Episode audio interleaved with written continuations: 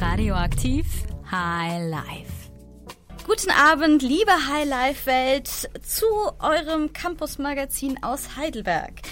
Wie ihr demnächst hören und sehen werdet, ist das ein Tag der Insider-Witze. Geltem. ja, so ein bisschen, ne? Ähm. Außerdem reden wir über einen berühmten Herrn mit sehr, sehr krausem Haar. es geht um Lernkulturen in unterschiedlichen Religionen und wir läuten am Ende der Sendung gemeinsam den Frühling ein.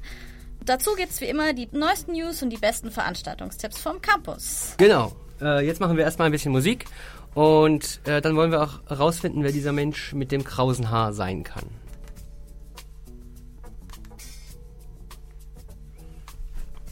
Ja, die Musik äh, läuft ja ganz gut bis jetzt. Ich bin mal gespannt, ob das vielleicht doch noch was wird. Äh, da kommt nichts. Das ist ja interessant.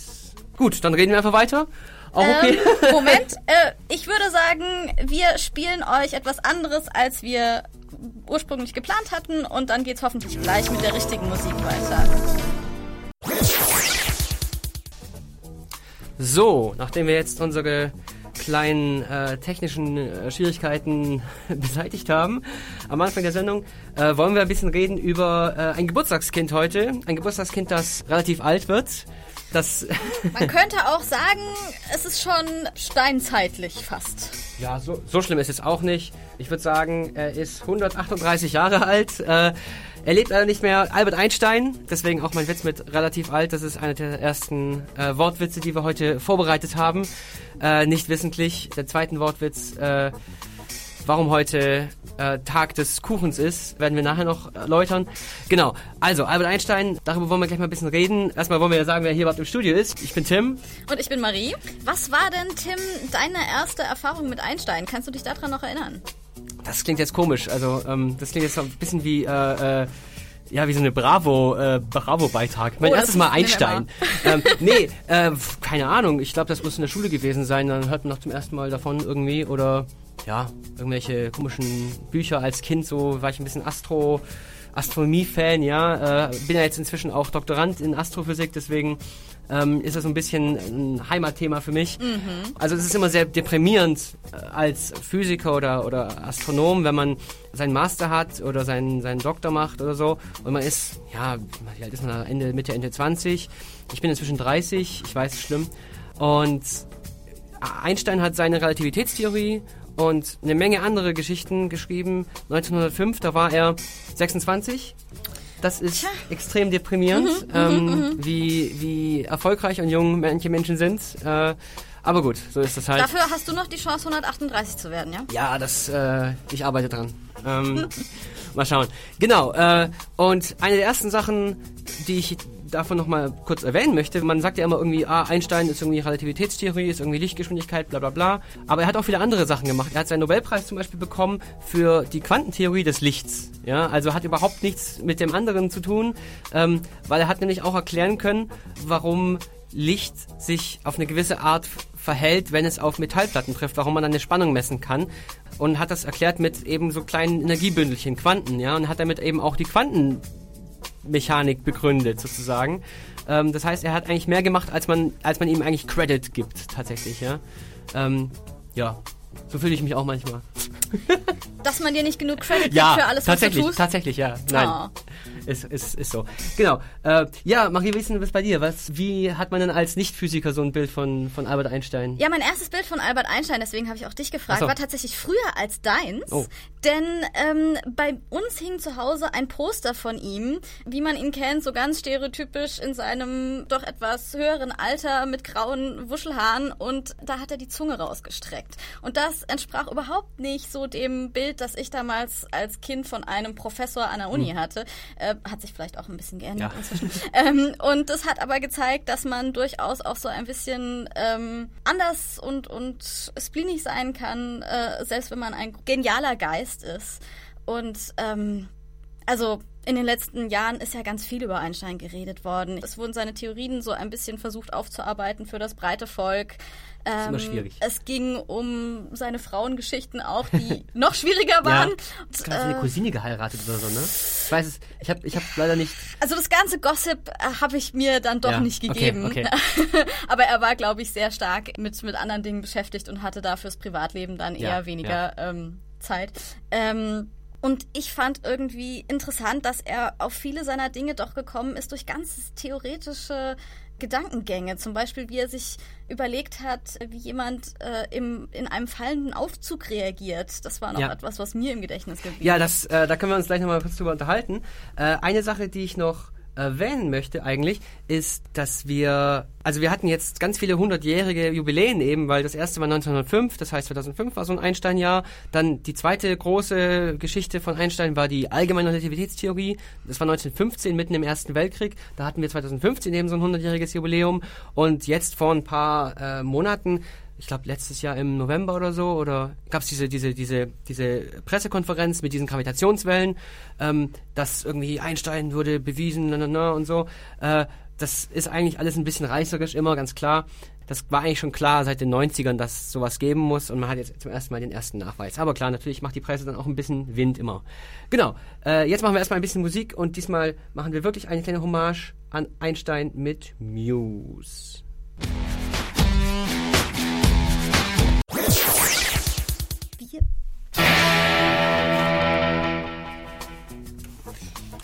Ups, das war ich, das war mein Fehler. Ich bin heute an der Technik, das merkt man. Eher äh, theoretischer dem, Physiker. Ja, richtig, ja, das ist tatsächlich wahr. Äh, ihr merkt schon, ich bin da richtig gut an der Technik, ja. Also. genau. Also, äh, es ist der 14. März. Wir reden hier bei Highlife über Einstein. Es ging darum, dass er ganz viele hervorragende Theorien rausgebracht hat und die Physik weitergebracht hat. Und äh, während wir Musik gehört haben, hat mich Marie noch auf eine kleine andere Sache hingewiesen. Ja, also für mich fand ich es interessant, äh, eigentlich dieses auch ein schwieriges Thema seines Lebens, dass er eigentlich mit seinen äh, Forschungen durchaus zur Atombombe beigetragen hat, während er doch eigentlich damit nichts zu schaffen haben wollte, ne, Tim? Ja, tatsächlich. Also es ist natürlich nicht so, dass er die jetzt eigenhändig gebaut hätte oder so. Das war schon äh, mehr so eine Teamarbeit. Aber es ist tatsächlich so, dass seine Forschung und Forschung anderer, die auch jetzt nicht so kriegsbegeistert waren. Also er war ja ganz klar äh, ein überzeugter Pazifist und sogar Sozialist und wurde später dafür in den USA auch von dieser McCarthy-Behörde beobachtet. Aber tatsächlich hat sich diese Geschichte, also hat ihn selber, glaube ich, auch beschäftigt und er hat damals auch diesen Brief mit unterzeichnet von führenden Wissenschaftlern an Truman, glaube ich, war es, glaube ich, Truman, Roosevelt, ich weiß gar nicht, Roosevelt war Präsident während des Krieges. Das ist peinlich, sowas nicht zu wissen. Aber äh, ein Brief an den amerikanischen Präsidenten tatsächlich, dass, äh, dass er gefälligst sich beeilen soll, diese Atombombe zu bauen, weil sonst hat sie Hitler zuerst. Und das war das, was er später bereut hat, weil er gemerkt hat, was das für ein Unheil anrichtet und was das für ein Wettrüsten äh, nach sich ziehen würde mit der Sowjetunion in den 50ern. Und selber hat er ja auch äh, darunter gelitten, unter dem Nationalsozialismus, denn er war ja Jude. Ja, also er ist rechtzeitig äh, geflohen tatsächlich. Also er war Dozent in Berlin bis in die Mitte der 30er und ist dann äh, nach äh, Princeton geflohen und war dann bis sein, an sein Lebensende eben in den USA. Er war in den 30ern schon staatenlos und wurde dann in den 40ern wieder eingebürgert von den USA, weil es damals äh, Politik von Deutschland war, Juden einfach auszubürgern. Ähm, genau, und er hatte die deutsche Staatsbürgerschaft. Eigentlich war er im Ersten Weltkrieg in, äh, in der Schweiz, weil er eben dem ganzen Militarismus entfliehen wollte und ist dann von München in die Schweiz gezogen, dann von der Schweiz wieder nach Berlin irgendwann, als er recht berühmter Physiker war, weil das Zentrum für Physik und Mathematik war eigentlich Norddeutschland und Berlin und Göttingen zu der Zeit, was dann wiederum ja dann dazu geführt hat, dass eben, dass er eben in Berlin war und ist dann in den 30ern äh, infolge vom Nationalsozialismus nach Princeton geflohen. So, jetzt habe ich natürlich Stichwort Mathematik. Da gibt's äh, ja noch eine zweite Sache heute. Es ist nämlich gar kein Zufall. Moment, vorher nochmal. Ähm, ja? Wenn du mal guckst äh, auf diesen großen Mann, was bleibt denn heute so von Ach so. ihm? Ja, eigentlich eine Menge. Ähm, also unser, unser Verständnis über das ganze Universum, das ist so ein bisschen auch meine Forschung tatsächlich, äh, unser Verständnis über unser, unser Universum, wie sich das ausdehnt und äh, was es ist als Objekt und so, das kann man eben nur beschreiben mit äh, Einsteins Relativitätstheorie. Und an sich gibt es keine Theorie für die Gravitation, für die Schwerkraft, die sich als besser erwiesen hat bisher. Ja, es gibt eine ganze Industrie, eine ganze Menschenmeute in der Physik, die nichts anderes macht, als den ganzen Tag versucht, sich neue Gravitationstheorien auszudenken. Aber die sind alle komplizierter als Einsteins Theorie und versuchen am Endeffekt dieselben Effekte, die auch Einsteins Theorie erklären kann, nachzuahmen. Das heißt, im Endeffekt reduziert sich das immer wieder auf dieselbe allgemeine Relativitätstheorie und bisher gibt es keine Anzeichen dafür, dass die irgendwie falsch sein könnte. Also bisher haben wir keine, natürlich kann ich nie etwas positiv beweisen, ich kann nie etwas beweisen, dass etwas richtig ist, ich kann nur zeigen, dass etwas falsch ist, ja.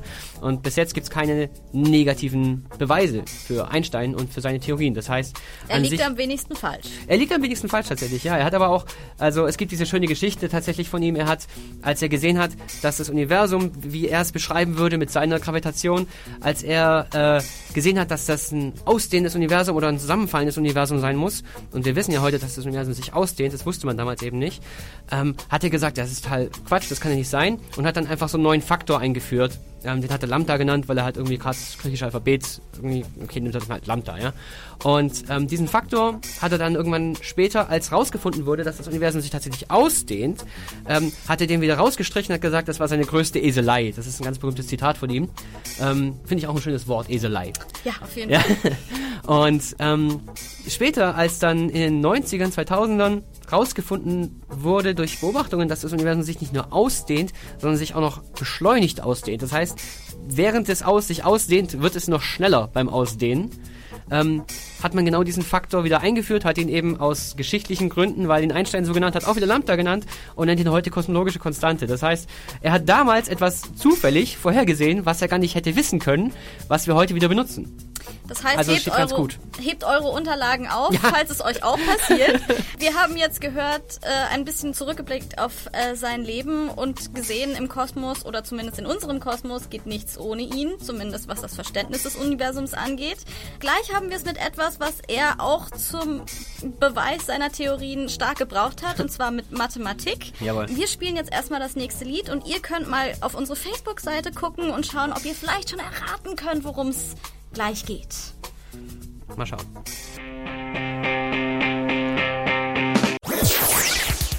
Dein Campus, dein Radio, deine Stadt.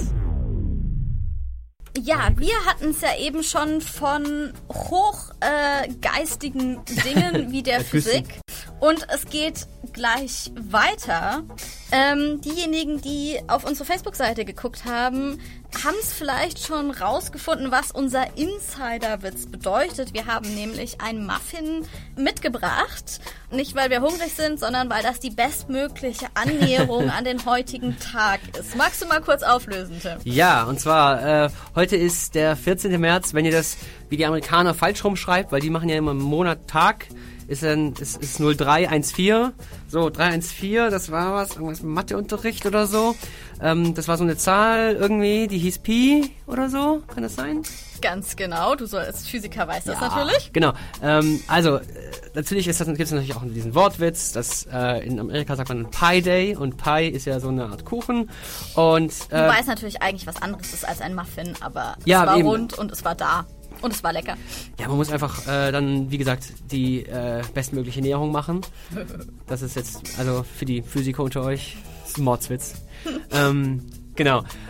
Ja, also äh, äh, Pi, ich weiß, also ich weiß noch, dass ich das in der Schule super interessant fand, dass es so eine Zahl gibt, die irgendwie nicht aufhört, oder so, ja? ja? Also ich Marie ist Medium begeistert, wie ich als als Physiker. Naja, die Sache ist immer so, wenn man dann seinen Tastenrechner hat und irgendwann bricht die Zahl dann ab, dann, dann kriegt man doch so ein bisschen äh, Schweißperlen auf die ja, Stirn, weil man die perfekte Lösung ja nicht, nicht hinkriegt dann. Ja gut, aber ich meine, also wenn man irgendwie beim Taschenrechner steht da irgendwie die zehnte Nachkommastelle oder so und wenn ich eben was auf zehn Nachkommastellen genau habe, dann ist es halt so, wie wenn ich was irgendwie auf was 0,0000000, also 8 Nullen und 1 Prozent genau. Und das, das, passt schon bei das den meisten Sachen, ja. Das also das ist okay, dann wird auch die Brücke stehen bleiben und äh, das Auto weiterhin fahren, denke ich. Genau.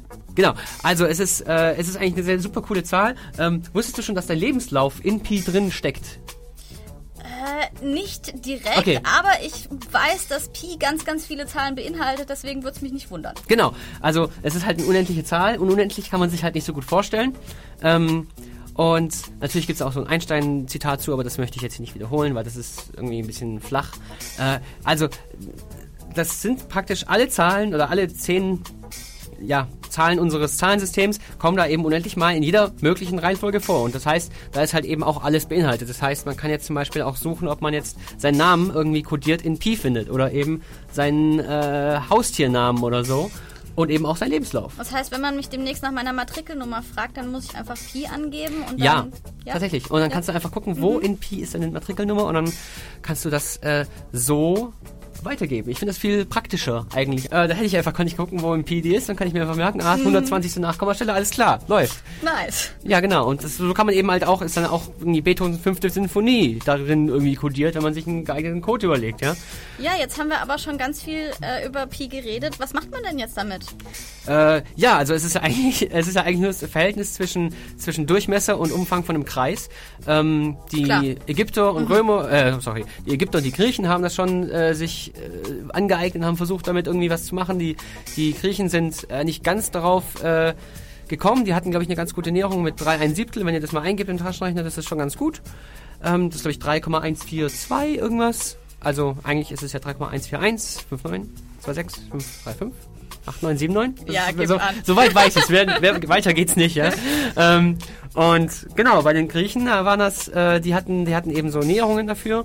Und äh, erst recht spät hat man zeigen können, dass es eben keine Bruchzahl ist. Also dass es nicht irgendwie 27 Elftel oder sowas ist, und, sondern halt wirklich eine, eine, Zahl, die man nicht als Bruch darstellen kann. Und damit hatten die Griechen, in, also die antiken Griechen, also die heutigen Griechen können das bestimmt super, ja. Da möchte ich niemanden irgendwie reinreden, ja, aber die antiken Griechen hatten damit äh, ein Problem, weil die das weil für die waren Zahlen, die keine Brüche waren, waren für die nicht real, gab's nicht, ja. Und da, es gab so einen Typen, der hieß Pythagoras, der fand das scheiße. Das kann ich mir vorstellen, ja. Genau, also das war so ein, Pythagoras war so ein bisschen Fanatiker. Der hat aber auch, glaube ich, mehr in Dreiecken gedacht als in Kreisen. ja, äh, man weiß gar nicht, ob, ob er es, ob sein Satz wirklich sein Satz ist. Man weiß es gar nicht, ja. Also äh, ich weiß, also es heißt halt so, aber man weiß gar nicht, ob er es wirklich so erfunden hat, diesen Satz. Die Ägypter kannten den anscheinend schon. Hm. Tja. Tja, hat Unfassbar. er auch nur abgekupfert. So wie wir alle. Wie geht's eigentlich Gutenberg? Was er soll. ich bin sicher, der rechnet, äh, der, der, der, der, merkt sich Pi, also der, ja. der lernt Pi auswendig jeden Freitagabend. Auf jeden Fall. Ähm, mhm. Aber das hat ja schon mal vorhin jemand gemacht und das ist. Äh, okay, ich möchte jetzt niemanden nur beleidigen oder irgendwelche äh, parteiisch werden hier. Genau. So. Dann ähm, geht's gleich bei uns weiter. High Life. Nach dieser doch sehr naturwissenschaftlichen ersten halben Stunde geht es bei uns weiter mit etwas Transzendentem, nämlich zwischen verbindenden und trennenden zwischen den größeren Weltreligionen und die besten Veranstaltungstipps vom Campus. Das alles hört ihr gleich nach den Nachrichten. Radioaktiv High Life. Campus aktuell. Internationale Wochen gegen Rassismus in Heidelberg eröffnet. Machbarkeitsstudie über Seilbahnlinie in Heidelberg. Heidelberg hält an Tanzverbot fest. Gestern sprach Heribert Prantl von der Süddeutschen Zeitung zusammen mit Oberbürgermeister Eckhard Würzner in der alten Aula in Heidelberg die Internationale Woche gegen Rassismus 2017 aus. Prantls zentraler Satz in seiner Rede, es gibt zu wenig Widerstand gegen die neue Aggressivität. Es gebe zwar zahlreiche Initiativen und jeder zehnte Deutsche engagiere sich ehrenamtlich für Flüchtlinge, jedoch werde dies zu wenig wahrgenommen. Die internationalen Wochen gegen Rassismus geht noch bis zum 26. März. Veranstaltungsinfos finden sich auf iz-heidelberg.de. Das baden-württembergische Verkehrsministerium lässt Seilbahnen für Heidelberg, Stuttgart und Konstanz als Entlastung für den Autoverkehr erforschen. 220.000 Euro soll das Projekt über die Machbarkeit, Chancen und Hemmnisse von urbanen Luftseilbahnen in Baden-Württemberg vom Verkehrsministerium bekommen. Karlsruher Forscher sollen herausfinden, welche Chancen und Risiken Menschen in diesen neuartigen Verkehrsmitteln sehen, so Maike Buhr vom Karlsruher Institut für Technikfolgenabschätzung und Systemanalyse. Konkrete Pläne gibt es noch nicht. Der Heidelberger Bürgermeister Wolfgang Erichsson von den Grünen wies alle Diskos und Clubs Heidelbergs an, dass die Stadt auch 2017 am Tanzverbot festhalten wolle und dies kontrollieren werde. So sind ab Gründonnerstag ab 18 Uhr alle Tanzveranstaltungen bis Kar-Samstag 20 Uhr untersagt. In Heidelberg wird das Tanzverbot, das wegen Baden-Württembergs Feiertagsgesetz eigentlich an viel mehr Feiertagen gelten müssten, nur an Ostern und Toten Sonntag überwacht. Das war das Neueste vom Campus. Redaktion hatte T. Tugendhat. Radioaktiv. Aktiv.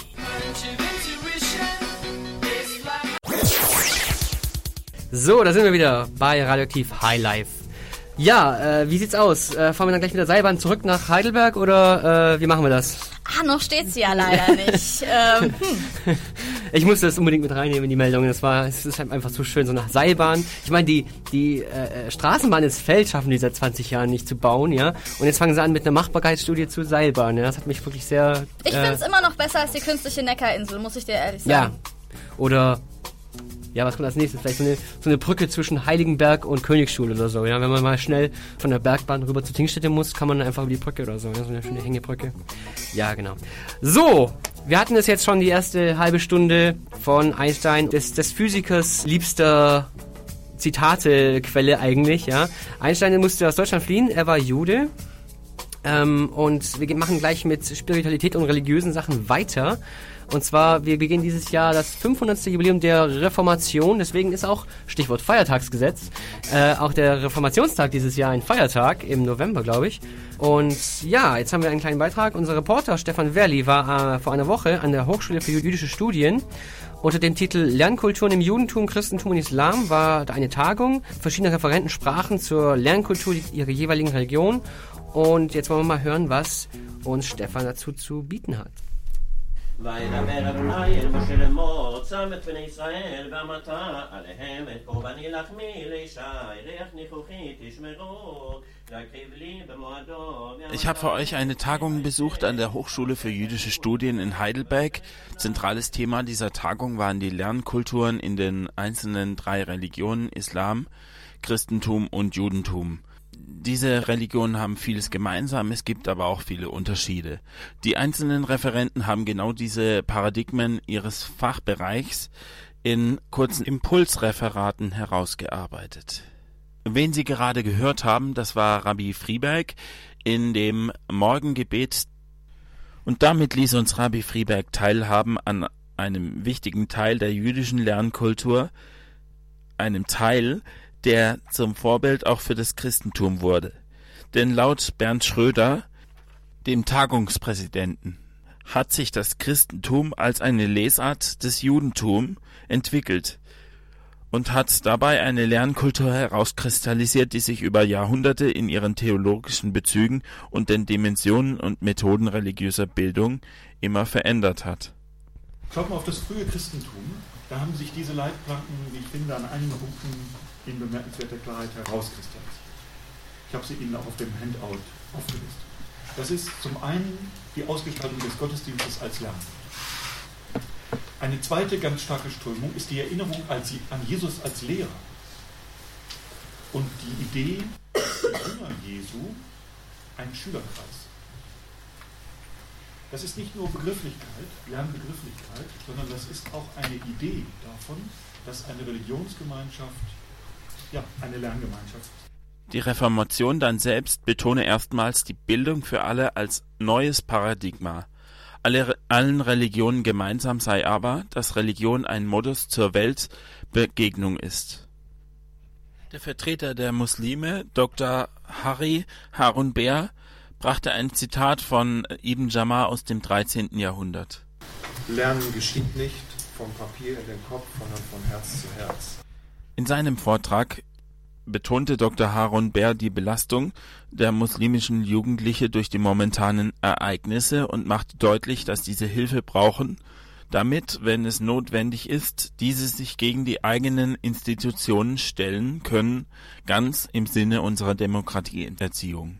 Im Judentum selbst ist ein demokratisches Element schon Teil der Lernkultur Lernpaare disputieren miteinander gleichberechtigt über eine Torastelle, ungeachtet ihrer hierarchischen Beziehungen zueinander. Ein Schüler kann mit seinem Rabbi auf derselben Ebene diskutieren.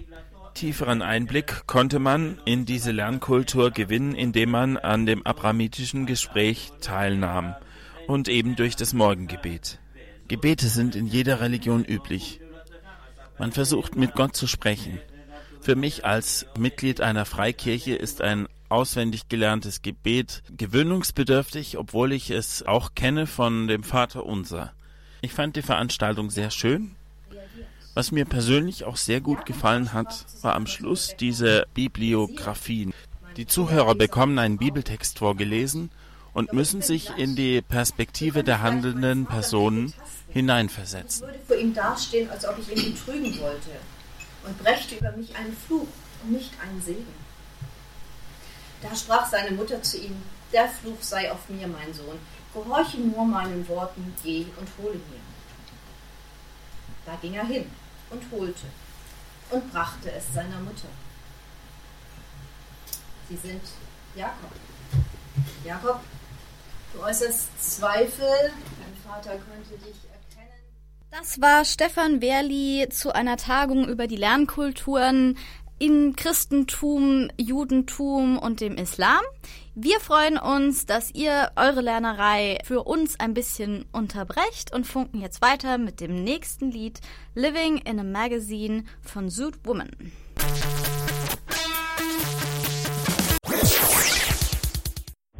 Radioaktiv High Life Veranstaltungstipps. Am Donnerstag könnt ihr mit harter Münze entscheiden, was euch Kreativität wert ist. In der Halle 02 haben sieben Künstler unterschiedlichster Gattungen jeweils zehn Minuten Zeit, um sich im kreativen Wettstreit miteinander zu messen. Jeder hat ein Sparschwein dabei, das vom Publikum ordentlich gefüttert wird. Wer am Ende das fetteste Schwein besitzt, wird zum Sieger des Abends zum Kapitalistenschwein ernannt. Comedian Jens Wienand führt durch den Abend. Unter den Kontrahenten sind diesmal unter anderem Singer-Songwriter Lukas Herbertson und Storyteller Thomas Spitzer. Der bunte Abend startet um 19.30 Uhr. Die Karten kosten im Vorverkauf 3, an der Abendkasse 5 Euro. Am Freitag haben auch Nicht-Iren die Möglichkeit, Farbe zu bekennen, denn der 17. März steht für Irland-Freunde ganz im Zeichen des St. Patrick Days. Im grünen Outfit und auf der Suche nach Whisky könnt ihr gleich auf mehreren Partys tanzen. Sowohl das O'Reillys als auch das Dubliner bieten euch Giveaways und Live-Musik. In der zweiten Location können sich die mutigeren unter euch sogar an Karaoke versuchen. Wer sich damit noch unterfordert fühlt, kann seine Irlandliebe ab 20.30 Uhr beim Pubquiz im Marstallcafé unter Beweis stellen. Nach Koboldgold braucht ihr glücklicherweise nicht zu suchen, der Eintritt ist frei.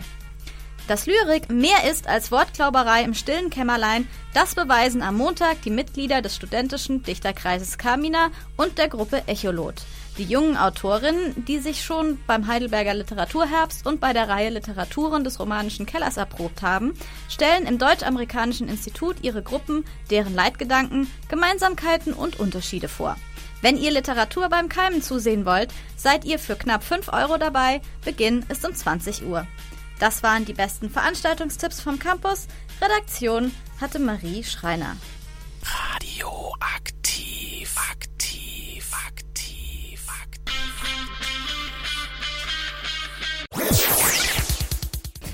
Eine Stunde Highlife ist leider schon vorbei. Wir haben uns beschäftigt mit der geheimnisvollen Welt der Physik und der Mathematik. Wir haben uns die Frage gestellt, ob Lernen und Bildung etwas Unterschiedliches bedeutet, wenn man unterschiedlichen Religionen angehört. Und mit diesen Eindrücken entlassen wir euch jetzt in euren wohlverdienten Feierabend. Habt eine schöne Woche. Wir haben uns gefreut. Am Mikrofon waren Tim und Marie. Tschüss, macht's gut. Radioaktiv.